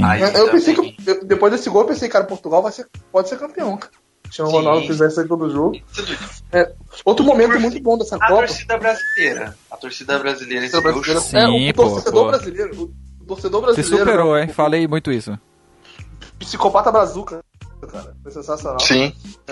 Mas um momento também que a gente tem que lembrar da Copa, parte esportiva também, Histórica classificação do Japão, né? Passou pelos cartões amarelos contra o Senegal. A disputa Sim. Eu acho que foi um momento meio negativo. Meio negativo, mas é um momento, né? Pra se lembrar. Eu acho que o Japão se classificou. O critério podia ser limpar a... Quem mais limpa, né? O Japão limpa no jogo. Inclusive, eu acho que foi esse que dá o desempate, né? E eu acho que o Japão venceu por 2 garrafas. Dois copos. Apesar que o Japão limpa as baleias do oceano também, né? Não querendo. Vamos trocar de bloco depois dessa. Né, Nico? Tem que fazer aquela de cano de colégio que você tem que fazer lá. Os caras empolgou, tio. Chega. Depois dessa vamos trocar de bloco.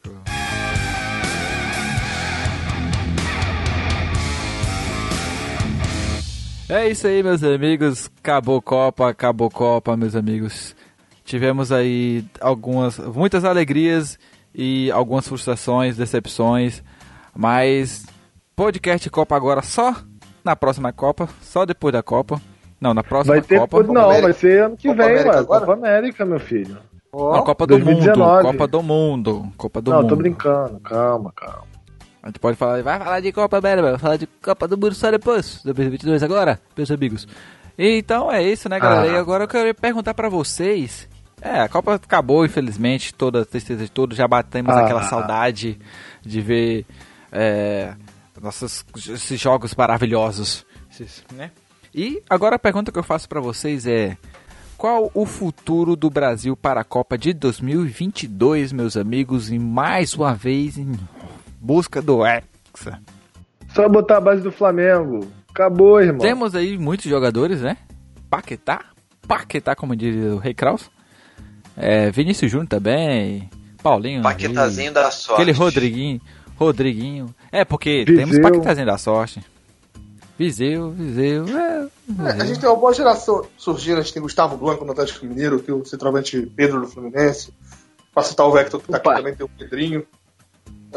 Romero, meu, se não tiver Romero, não tem isso, mano. Mas aí, de perda a gente já sabe que não teremos Casagrande no próximo Copa do Mundo, não teremos também Arnaldo César Coelho também já. Como é que tu sabe, anunciou, cara? Não, ele vai matar esse pessoal, ele vai com uma arma. Tá, não foi eu que disse, foram eles que falou. Mas não, foi o Galvão que falou, enfim. E o Arnaldo. Não, eles falaram que não vão estar mais, que seria a última Copa dele. E aí o Casagrande e o Arnaldo. Já tá cravando que o Casão vai morrer de cirrose. Não, os caras falaram, velho. Os caras chegaram na TV e falaram, não sei o que eu tô dizendo. Tô ligado. Cara, tudo bem. Nada. Eu vou nada. O Casão morreu, o futuro da seleção. Já que fizeram a pergunta sobre o futuro da seleção, cara, eu acho que a Copa de 2014, não essa, mas a de 2014 veio para mostrar uma coisa, e se você analisar, eu acho que pouca gente aprendeu a lição que 2014 deixou pra gente, aquela lição de salto alto, da gente achar que o Brasil, por ter 5 estrelas, por ser penta, e sempre será a melhor seleção do mundo. E pensar dessa forma só vai fazer com que a gente perca em quartas de final para seleções que historicamente não são tão boas que a nossa, porque a gente não aprende. 2014, o 7-1 mostrou isso. Nós não somos mais o melhor time do mundo. Não é porque o Pelé há 60 anos ganhou uma Copa que a gente vai sempre ter os melhores, que os melhores sempre nascem aqui. Não é porque o Pelé ganhou uma Copa há 50 anos que o William necessariamente é o melhor em sua posição, e assim vai. A gente tem que aprender que nós tem seleções que tem jogadores melhores e que a gente não tem que sempre jogar com a camisa. E se a gente aprender que há outras formas de ganhar o jogo, formas mais efetivas, a gente pode ir longe. Eu tô dizendo isso por quê? Porque a gente cometeu esses erros nessa Copa, de não tirar jogadores que não estavam bem, porque a gente achou que uma competição de tiro curto pode se encontrar, o que é um absurdo. Como é o caso do William, que foi muito irregular, o Paulinho foi irregular, o Gabriel Jesus, muito irregular. Numa seleção só evolui numa competição. Não, mas o Gabriel Jesus corrigir. Não foi irregular, não. Ele foi ruim em todos os jogos. Ele conseguiu essa regularidade. Então, ele foi irregular, exatamente. Foi irregular. Eu acho que ele foi irregular. Fernandinho é a mesma coisa. Só completando. Claro que o Brasil, no início da Copa, tendia a evoluir. Mas uma seleção que tem jogadores que não estão bem, só evolui se você tirar eles. Pelo menos a curto prazo, que a Copa é tiro curto. Então o Brasil só ia melhorar se tirasse o Paulinho, que não estava bem, o William, que não estava bem, o Gabriel Jesus, que não estava bem. E a gente insistiu nesses jogadores porque a gente teve essa mentalidade que o Brasil vai melhorar e vai ganhar de todo mundo. O que não é certo. Você tinha jogadores melhores no banco, rendendo mais, como no caso do Firmino, por exemplo. E a gente pensou que não faz, a gente vai ganhar de qualquer jeito. Pessoas apostavam em goleada contra a Bélgica, e assim vai. Então, essa mentalidade precisa acabar. Porque enquanto a mentalidade não acabar, a gente vai continuar não só superestimando jogadores brasileiros, mas impedindo com que ele evolua. É o caso do Neymar. Ficou ofendido com a geração bélgica. Não. Como é o caso, por exemplo, do Neymar. Mas isso também não serve só para o Brasil, não. Isso serviu para todas as outras seleções. Alemanha, Espanha, você a própria Argentina. Você perguntou tudo da seleção brasileira, falando da seleção brasileira. As outras não estão dizendo que não se encaixam. Galera aí que também tá serve para todo mundo aí, galera. A Alemanha teve um salto alto enorme também nessa Copa. Jogou, já ganhou, aconteceu muito na Alemanha nesses jogos aí. Mas enfim, o que eu tô querendo dizer é o seguinte, isso não só influencia pro Brasil como um time não render como pode taticamente, porque a gente pode armar um time de uma forma melhor se a gente tiver consciência, mas também com nossos jogadores. A gente não só superestima ele, mas impede com que eles evoluam. O Neymar pouco evoluiu de 2014 para cá, porque a gente teve essa mania de dizer que o Neymar era o melhor do mundo, por ser brasileiro e tudo mais. Quando ele não estava nesse patamar ainda, a gente pediu que ele chegasse nesse patamar. Então a gente precisa ter calma de várias formas para a gente tornar a seleção brasileira a melhor do mundo de fato, né? Eu acho assim, mas assim, em relação ao Neymar, eu acho que o Neymar evoluiu sim, desde a Copa de 2014, o problema é que ele regrediu. Desevoluiu, regrediu, desevoluiu a partir do momento que foi pro PSG. Só um pouco. Não, cara, foi mentalmente. Eu acho que ir para o PSG... Também. Eu acho que ir para o PSG foi uma decisão... primeiro ponto, pode mudar, mas até agora então... Foi uma decisão imatura de um jogador imaturo. Foi um momento de jogador que não tem mentalidade. Eu acho que isso foi do pai dele. Isso influenciou para ele se tornar jogador pior ou não? Não sei. Não sei se isso tornou o Neymar pior ou não. Eu acho que como um jogador de futebol, como atleta, como profissional, eu não achei uma decisão sensata para o atleta de alto rendimento. E eu não sei se isso influenciou para ele se tornar jogador pior ou não, como eu falei. Mas isso só mostra o quanto ele é imaturo. Ter saído do Barcelona, por não querer ser sombra do Messi, ele saiu de um time competitivo, um time que inevitavelmente briga, uma hora ganha, outra perde, futebol é isso, mas é um time competitivo. Ele saiu desse time para não ficar na sombra, para ir ser a estrela de um novo projeto. A gente não sabe onde já dá. Se o PSG vai ganhar ou não, se é um grande time ou não, a gente não sabe. CR7 é imaduro. CR7 imaduro, maduro demais. Não, mas aí o CR7 é outra coisa. Mas... Não é. Vou buscar novos desafios também. Assim como o Neymar. Mas o CR7 é pro final de carreira, né? Ele já conseguiu tudo que ele tinha pra conseguir no Real Madrid. O Neymar saiu de um time competitivo, não buscar novos desafios. O Neymar saiu do Barcelona, um time competitivo onde ele podia conquistar títulos, pra tentar ser a estrela, ser o foco. Isso. Sim, o CR7 já saiu porque não tem mais o que fazer, já ganhou tudo. Porra, vocês estão brincando, né? Ele foi buscar novos desafios, ué. Enfim, eu acho que... O Neymar mas pra mim é burrice, assim, eu acho, pelo menos em relação ao Cristiano Ronaldo, ele poderia ter escolhido pelo menos, sei lá, um futebol inglês, alguma coisa assim do tipo. A gente sabe que o Neymar não foi buscar novos desafios, o Neymar foi buscar mais holofotes. Isso a gente sabe, cara. Porra, isso é holofote da Liga Francesa, com certeza. Ele foi buscar onde ia ser o astro, cara. Porque quando ele ganhasse com o Barcelona, o holofote era no Messi. Se ele ganhar no PSG, o holofote nele. Foi por isso que ele foi. Tá, mas é só pra complementar o que o Nick falou, eu acho que vai além do em campo, vai da federação, que as outras federações se mostraram muito mais maduras. A francesa fazendo um ótimo trabalho, a croata fazendo um ótimo trabalho, e a própria Federação Belga que já tinha um projeto de base que tá dando certo, apesar da minha crítica, que é essa endeusamento, que é certo, que porra, os caras estão com uma ótima geração belga. Mas eles falar um trabalho sério. Eu acho que o Brasil não perdeu por uma geração de ouro da Bélgica. Eu acho que o Brasil perdeu por um projeto. Esse projeto é exatamente. Que entra na questão dos empresários, não é aquele negócio de questão do CBF. Não é aquele negócio de que botou da água de repente, na água ali, surgiu com bons jogadores ali e não vai ter mais. É um projeto que tá acontecendo e a Bélgica vai ter bons times ainda no futuro. Não vai ser um time que veio e só isso. Tá ligado? É um projeto que tá acontecendo. O mesmo projeto na Alemanha e a gente não vê esse projeto no Brasil. Hoje eu vejo muito mais a Alemanha com chance de se erguer e fazer uma Copa pra ser campeão em 2022 que o Brasil. Sou sincero, cara. O Brasil confiar na... O Brasil é a gente confiar na safra, confiar no futebol brasileiro, no jeito brasileiro de jogar, e é isso. E nos nomes que estão surgindo, mas a gente não tem um projeto que dá aquela certeza de que o Brasil vai vir forte, vai. É confiar no trabalho, não num projeto, num negócio que é trabalhado. A Federação Brasileira, a CBF, nunca se preocupou com isso. Porque a mentalidade é... A CBF não se preocupa com o futebol brasileiro, imagine. É dinheiro. Assim como os próprios empresários de jogadores. O pai do Neymar é o grande responsável pelo Neymar ser assim. É isso, acabou. Pois é, é por isso, da mentalidade por isso. Se o Brasil ganhasse, se o Brasil ganhasse a Copa, mais que a gente como brasileiro torce, se o Brasil ganhasse, era premiar a gestão do coronel lá, que não dá, cara. Não dá pra você premiar esse negócio, entendeu? Fez um desastre na Rússia. Quando esse tipo de coisa não mudar, cara, o Brasil dificilmente vai ganhar, porque quem tá lá... Mano, o Edu Gaspar é o... Qual a função dele? É alguma coisa de seleções. É diretor de seleções, é isso. É o tipo de diretor-geral. É o coordenador, alguma coisa assim, né? Ou seja, ele é... O Edu Gaspar, tecnicamente, é o patrão do Tite. Tecnicamente, se a gente for botar... papel. E o Tite escolheu. Ele pra ser o patrão dele. Como que você vai ter qualquer tipo de cobrança no negócio se o seu superior, você botou o seu superior lá, cara? Sacou? É coisa na CBF que a gente não... A quem o Tite responde, sabe? Ele responde a uma pessoa que ele colocou lá, sabe? A CBF é uma bagunça, cara. Então é difícil a gente prever o futuro da seleção brasileira.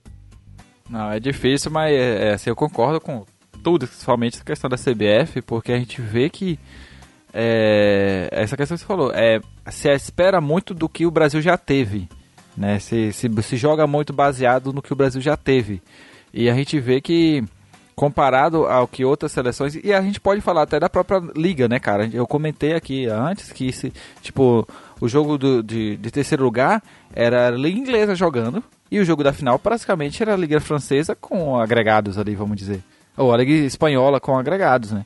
Então, e no Brasil, o que a gente tem no Brasil? Nada. O que a gente tem no Brasil de forte é jogadores da seleção que jogam na Europa. Então, isso fortalece nada em relação só aos jogadores próprios, mas a gente não tem safra brasileira dentro do Brasil. A gente tem uma safra que sai do Brasil e vai jogar fora. Exatamente. E a gente tem outras questões também. Por exemplo, a gente não tem técnico brasileiro no exterior também, cara.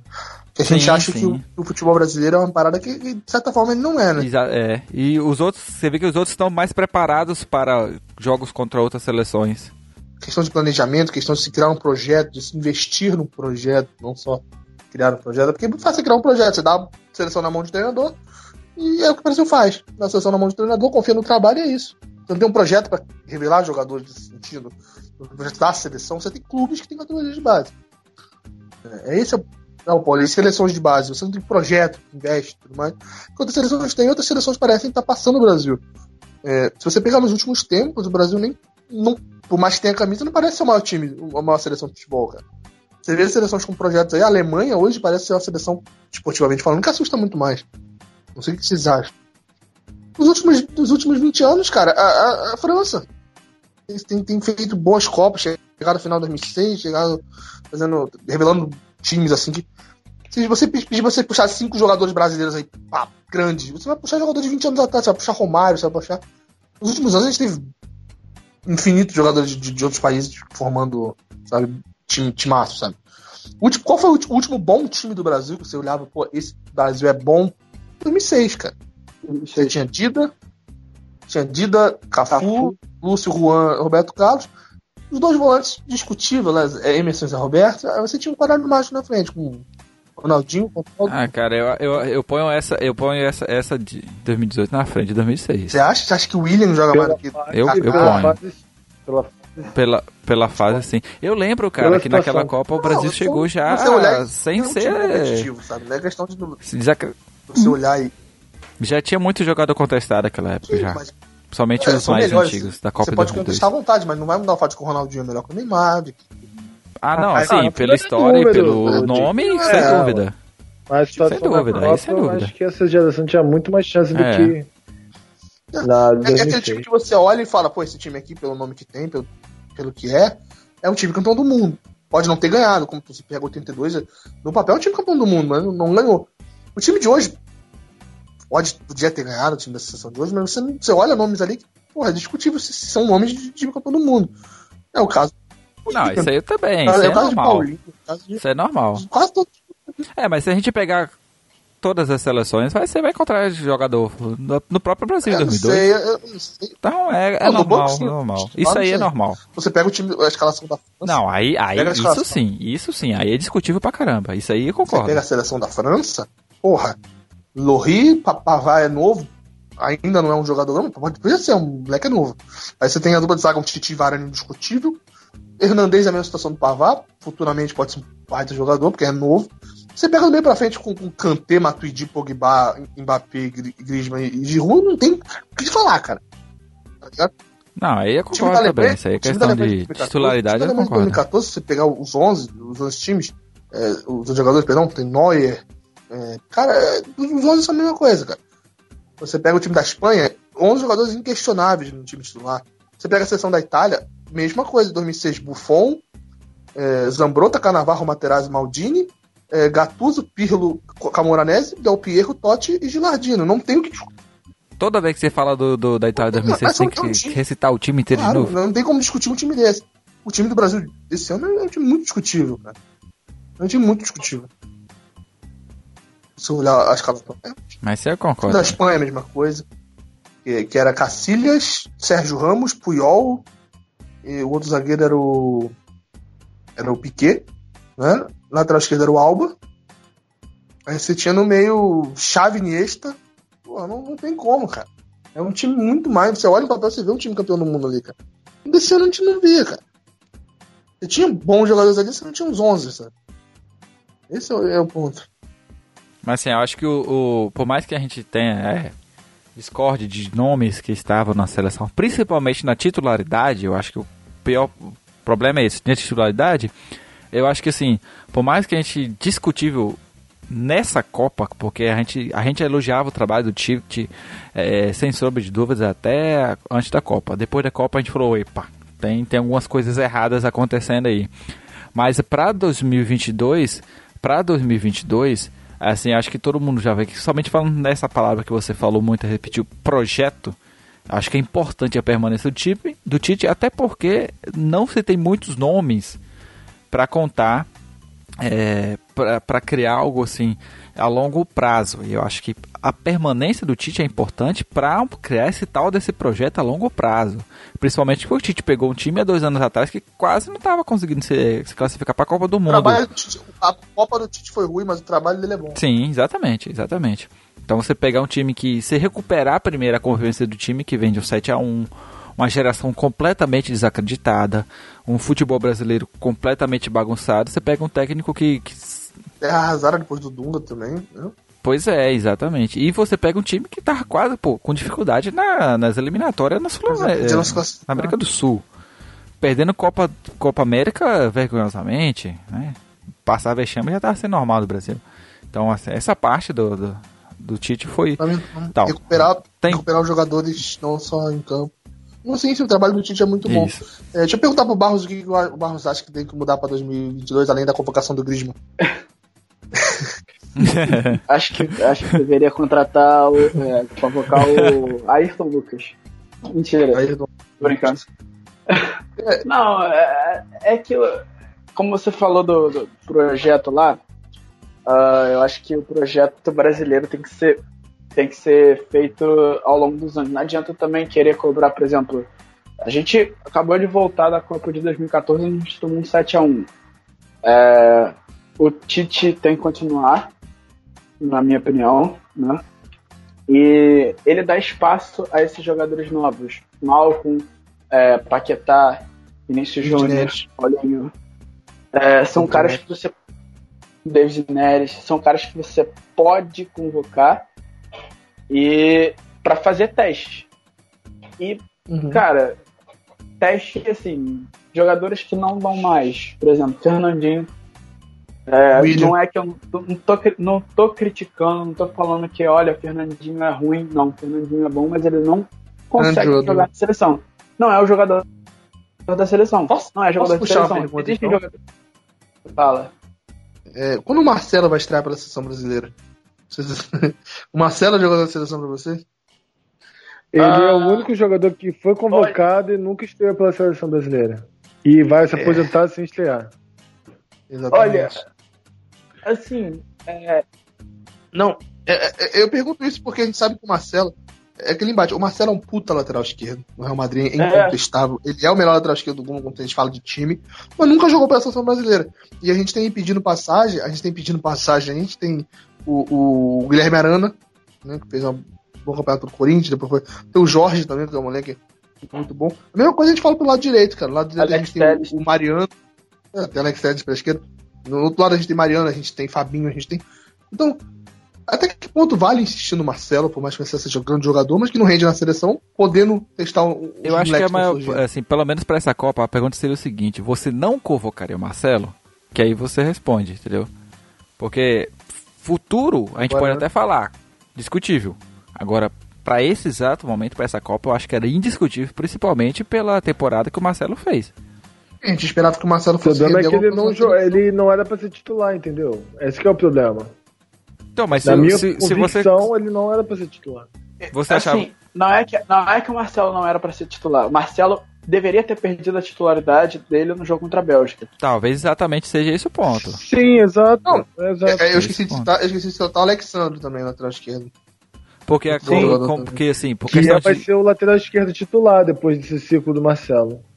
Com certeza, eu acho que a partir de agora deveria ser. E talvez a próxima Copa, assim, também não convocar tantos jogadores que estavam machucados pré-Copa, para não ferrar isso, novamente. Isso é um ponto muito importante.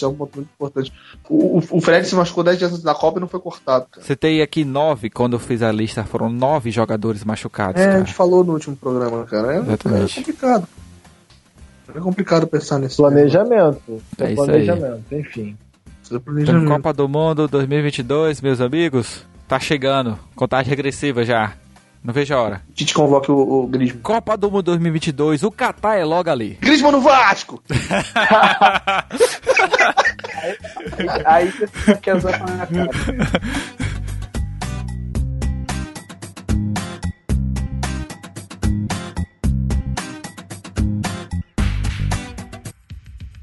Este Flamengo Cast teve sua captação, edição e sonorização efetuadas por Rádio Infinito.